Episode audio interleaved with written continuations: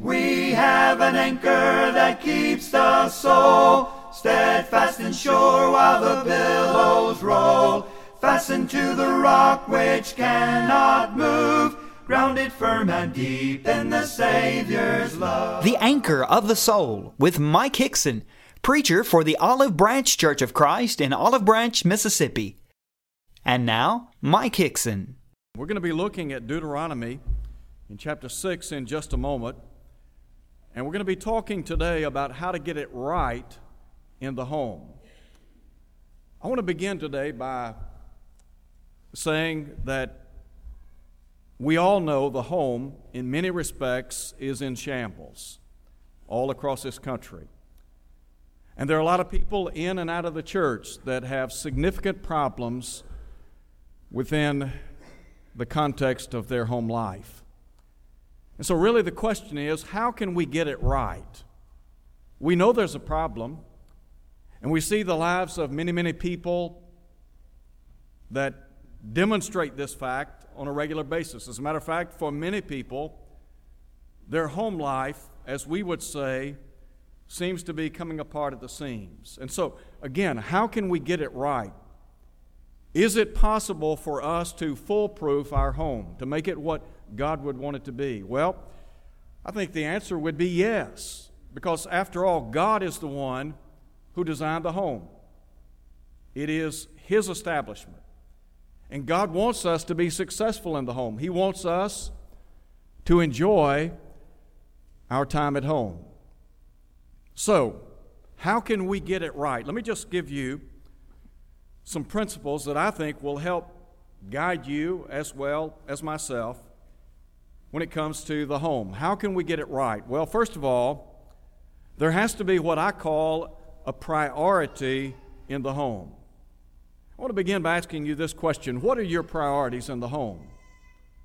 If somebody were to ask you, okay, write down five things that are priority number one in your home life, what would you say? What would you write down?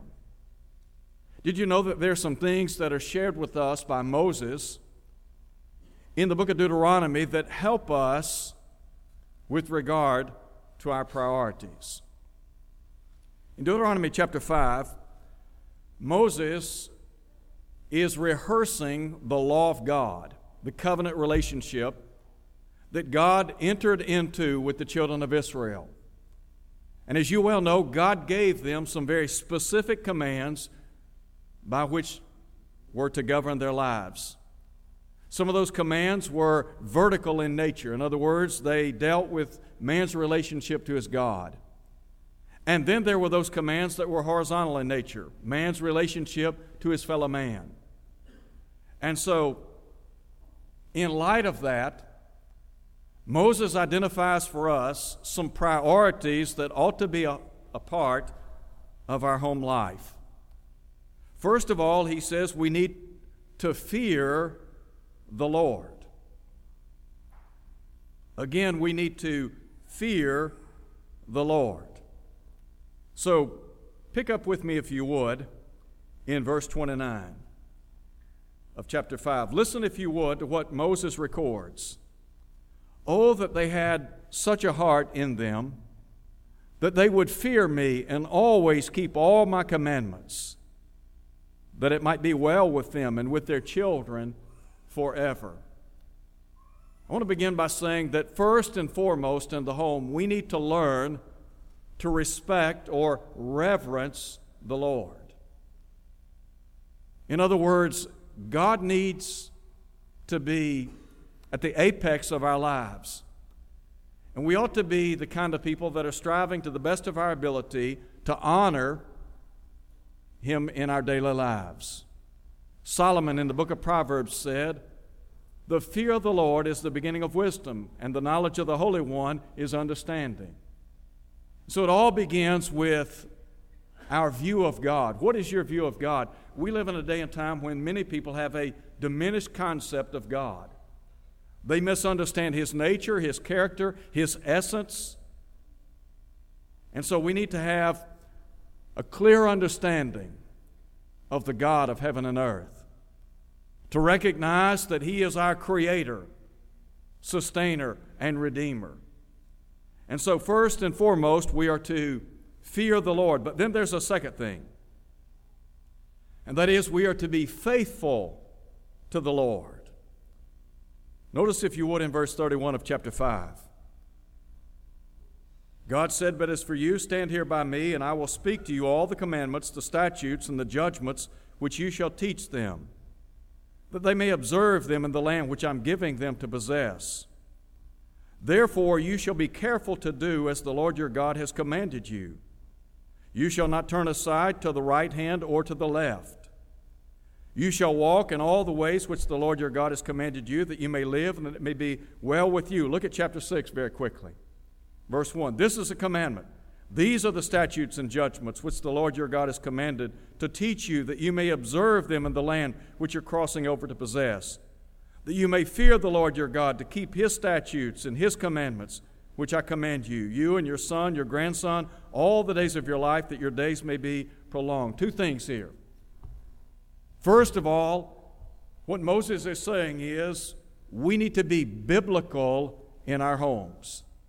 Everything ought to revolve around what God's Word has to say, shouldn't it? It ought to be how can I live my life in accordance with the will of God? Do you remember the psalmist in Psalm 119, 161? He said, My heart stands in awe of your word. What's happened in America? Why do you think a lot of homes are coming unraveled and many homes are ending in divorce and children are suffering? Let me tell you why. Number one, because many homes all across our nation lack fear for the Lord, they fail to reverence Him. Secondly, they fail in the realm of being faithful to the Lord, of being biblical. You see, what Moses is saying here is if you want the kind of home life that God desires, here's how it's done you fear me and you be faithful. You see, God's relationship to Israel was contingent, conditioned, predicated on their willingness to honor his commands. And God is saying, Look, I can bless you, I will bless you. But you've got to stay true to my word. Note again what he said. Listen again back in chapter 5.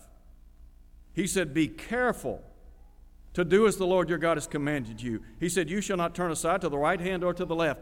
Do you remember when God summoned Joshua sometime later, after the death of Moses? And God said of that great leader and lawgiver of ancient Israel, He said, Moses, my servant, is dead. And so Joshua is called upon to assume the mantle of leadership. And God said, Look, just as I was with Moses, I'll be with you. Here's what you need to do you need to meditate on my law day and night. You're not to turn from it to the right hand or to the left. In other words, number one, you need to be biblical. Number two, you need to be balanced. That is, you're not given to extremes, but rather you're simply striving to the best of your ability to walk within the scope of God's Word. Listen again to what he said, chapter 5, verse 32. Do not turn aside to the right hand or to the left. Well, what are the blessings if I do this in the home? What were the blessings that were assured to the children of Israel? Here it is. You fear the Lord, you live faithfully to the Lord, and you'll be fruitful in the Lord. Now, you might ask the question how do you know that? How can you assure me that my home life will be blessed if I honor the Word of God? Well, listen to him in chapter 5, verse 32. You shall walk in all the ways which the Lord your God has commanded you, that you may live and that it may be well with you, that you may prolong your days in the land which you shall possess. God is saying, number one, you will prosper in the land. God was going to bless them in many, many ways. Look, if you would, at chapter 2, or rather, chapter 6, verse 2. That you may fear the Lord your God to keep his statutes, his commandments, which I command you, you and your son, your grandson, all the days of your life, and that your days may be what? Prolonged. Would God not bless them in the land? Yes, he would. The land of Canaan was described as a land flowing with milk and honey. And God intended to bring them into this gracious land. And He would bless them, bless them over and over again. Not only would they prosper in the land, but He said, Let me tell you what, you will populate the land. Look at verse 3 of chapter 6. Therefore, hear, O Israel, and be careful to observe it, that it may be well with you, and that you may multiply greatly as the Lord your God has promised you, a land flowing with milk and honey. Could I ask you a question? And be very honest with yourself. How's your home life? If you were to rate your home life on a scale of 1 to 10, what would it be? How is your home life? Do you fear the Lord? Are you fruitful to the Lord? Are you being blessed? Look, God's saying if you will follow this prescription, you'll be blessed. He will prosper you. Not necessarily materially and physically speaking, but by and large, spiritually.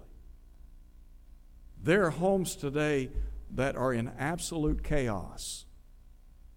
And I look at the lives of people today who are married, and I see their children, their grandchildren, and I, and I see all of this chaos and mayhem. And many, many of the problems would dissipate if they would simply go back to the Bible. You know, we talk about forward progress. Spiritually speaking, forward progress is always summed up in back to the Bible, back to the Word of God. And so, first, the priority in the home. Secondly, there needs to be passion in the home. Note, if you would, in verse 4 beginning. Hear, O Israel, the Lord our God, the Lord is one.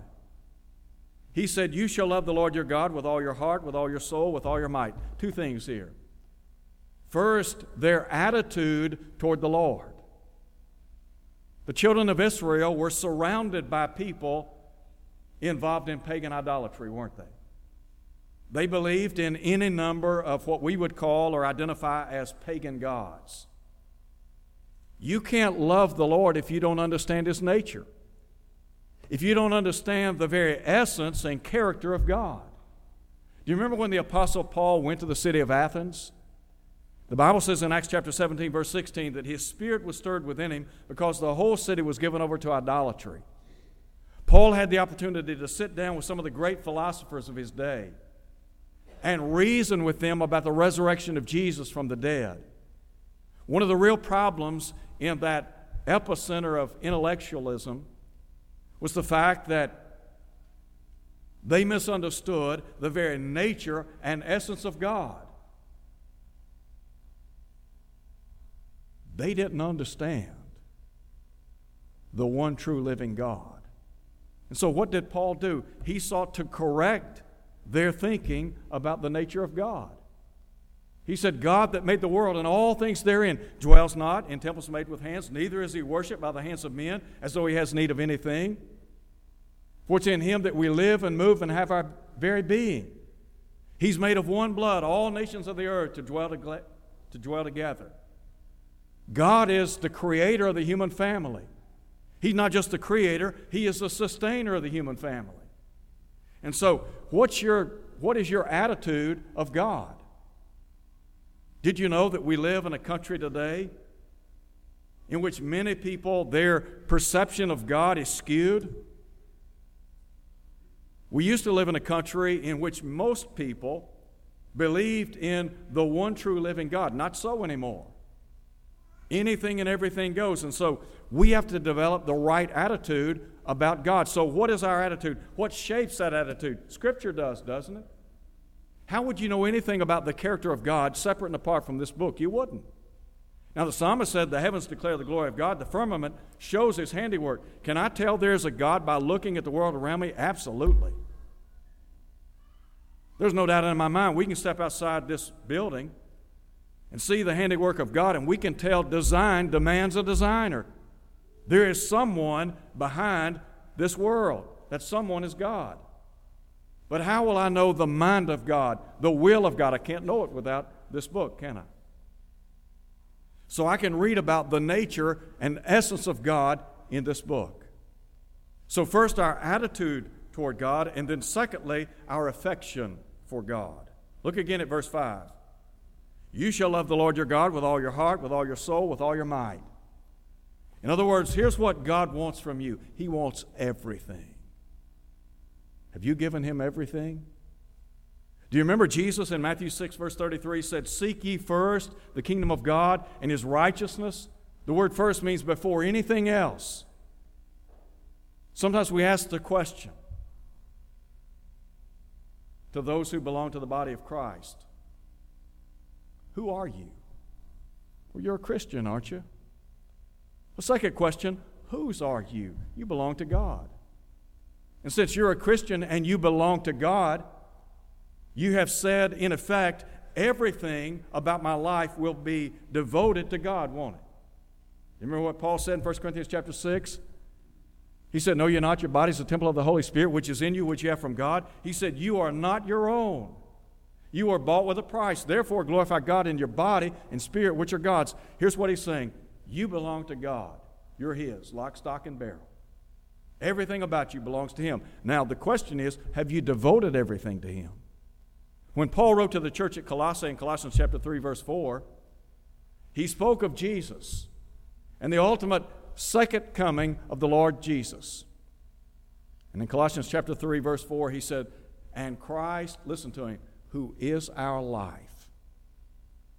If you were to look at the life of the Apostle Paul, I can tell you, without fear, without hesitation, everything about his life was devoted to the Lord. Everything. Everything. We sing the song, He is my everything. Is He your everything? We sing the song, I surrender all. All to Jesus, I surrender. Have you surrendered all to Jesus? Is He your everything? Let me tell you what, if your home life is not what it ought to be, if you have problems and troubles and trials in your home, many of those problems might be self inflicted. Go back to Scripture. Go back, get your, get your mind right, your attitude right about the Lord.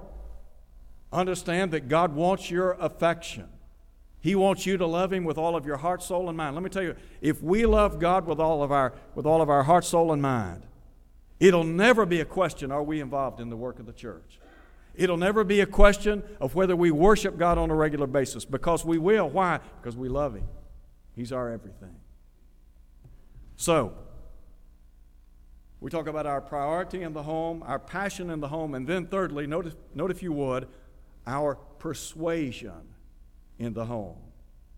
First, there's what I would call the passing on of the faith. Do you think God desires that those of us who are parents pass the faith on to our children? I can answer that for you. The answer is yes. So, what about passing on the faith? Note, if you would, verse 6, chapter 6 in Deuteronomy. These words which I command you today shall be in your heart. He said, You shall teach them diligently to your children, and shall talk of them when you sit in your house, when you walk by the way, when you lie down, when you rise up. So, the passing on of the faith, it requires diligence on our part, doesn't it? We have to be diligent in doing that. Not only diligent, but deliberate. In other words, we need to be very careful. Go back and look at verse 32 of chapter 5. Therefore, you shall be careful to do as the Lord your God has commanded you. He said, You shall not turn aside to the right hand or to the left. As a parent, we need to make sure that we instill in the lives of our children what God wants them to be and what God wants them to do. If you don't do that, could I ask the question, who will? You think the schools are going to do that? Not at all. Ideally, both the mother and father are on the same page. In other words, you've got the mother on the one hand and the father on the other. And there's this concerted effort to teach and to mold and to train children in the Lord. But it requires a lot of effort. And so you think about passing on the faith. Do you remember when the Apostle Paul wrote to Timothy in 2 Timothy chapter 1? And he talked about the genuine faith that dwelt first in Timothy's mother, or rather grandmother Lois, and then in his mother Eunice. And then he said, And I am persuaded is in you also. Chapter 3, verse 15, 2 Timothy. Paul said, And that from a baby, from infancy, he said, You've known the Holy Scriptures, which are able to make you wise unto salvation through faith which is in Christ Jesus. Paul here is saying to Timothy, Look, you know what God wants in your life because of your mother and grandmother. They were diligent and deliberate in their instruction. So, first there is the passing on of the faith, and then what about the possession of faith? If we want our children to be what they need to be, what God wants them to be, it's going to require a lot of effort, isn't it? Could I say this?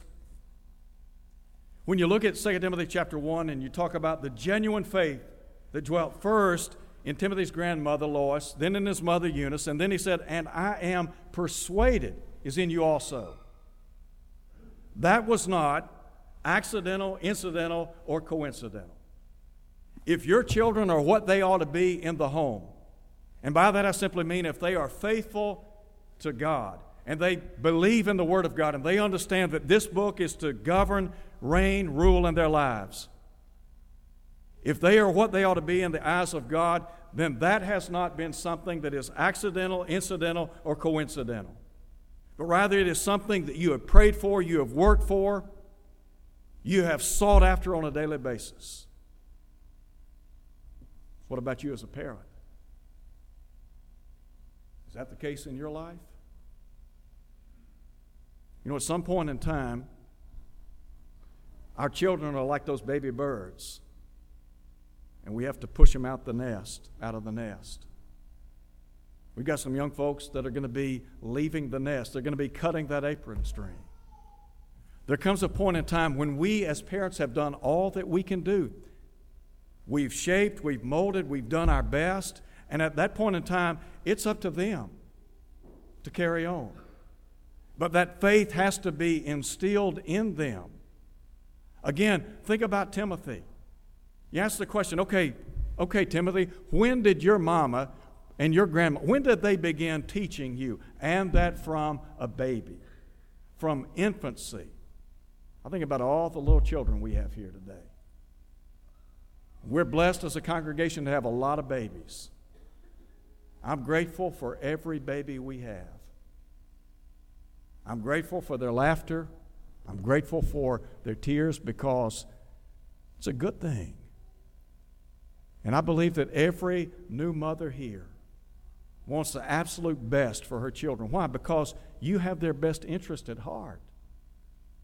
But if they're going to be what God would have them to be, and your home is going to be strong and solid, it's not going to be an accident. But it's going to take some planning, some work, some effort on your part. So,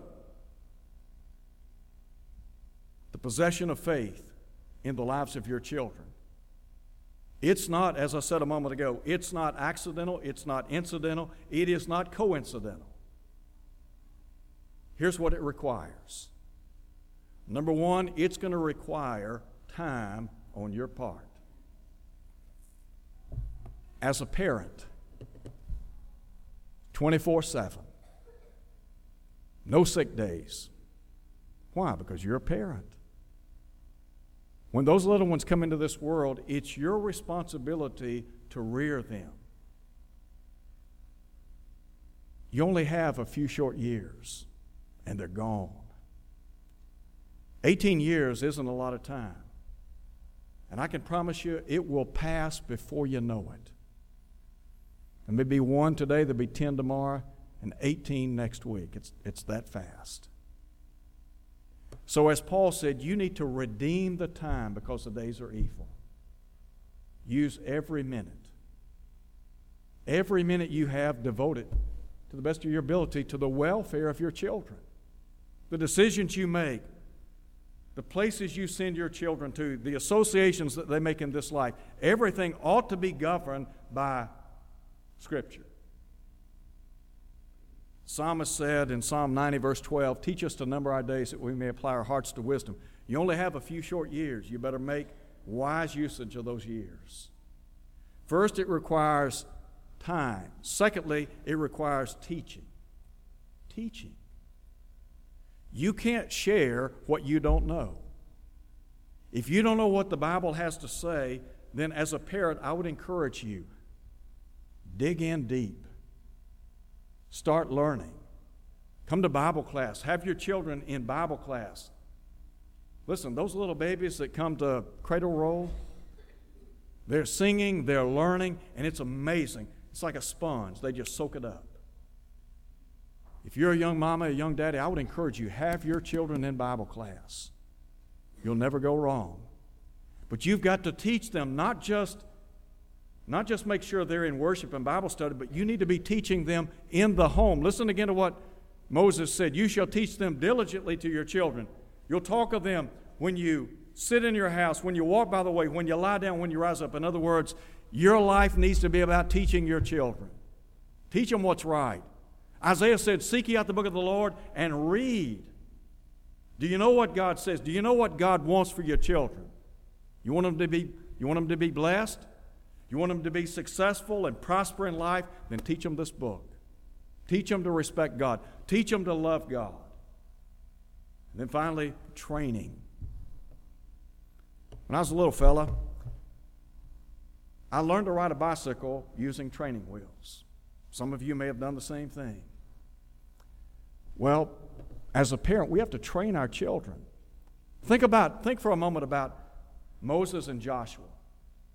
Joshua is described in Scripture as the assistant to Moses. Do you think he learned a lot on the job training? You think he listened to Moses? You, don't you think that he observed how Moses interacted with the children of Israel, that he looked at his leadership skills? So when God said to Joshua, Moses, is dead. Moses, my servant, is dead. It's time for you to step up. Joshua was ready. We have in this congregation future elders, future deacons, future preachers. We have in this congregation future godly mothers who I have no doubt will train and shape and mold their children in the will of God. We have a lot to be grateful for. So, you want to know how to get it right in your family? Go back to the Bible. That's how to get it right. It begins and ends with Scripture. That's the key. If you'll follow these principles, I promise you, God will bless your life. So, as a parent, you need to invest in time, their time. You need to invest in teaching. You need to invest in training. And if you'll do that, I promise you, God will bless your life. If you're here today and you're not a Christian, we want you to obey the gospel, not because necessarily because we want you to, but because God wants you to. The Bible says that God is not willing that any should perish, but that all should come to repentance. Paul said God would have all men to be saved and come to the knowledge of the truth. So, what is the truth? Do you believe Jesus to be the Son of God? Would you be willing to repent of all your sins, just like they were instructed to do on Pentecost Day in Acts chapter 2, verse 38? They were instructed to repent and be baptized in the name of Jesus Christ. Why? So that their sins might be forgiven. If you'll do that, God will put you in the church. And in the church, you'll enjoy all spiritual blessings. Ephesians 1, verse 3. Thank you for listening to The Anchor of the Soul. Your speaker has been Mike Hickson, preacher for the Olive Branch Church of Christ, located at 9100 East Sandidge Road in Olive Branch, Mississippi. To hear this lesson again, go to olivebranchchurchofchrist.org. Tune in next Sunday for more of the Anchor of the Soul. Steadfast and sure while the billows roll fastened to the rock which cannot move, grounded firm and deep in the Savior's love.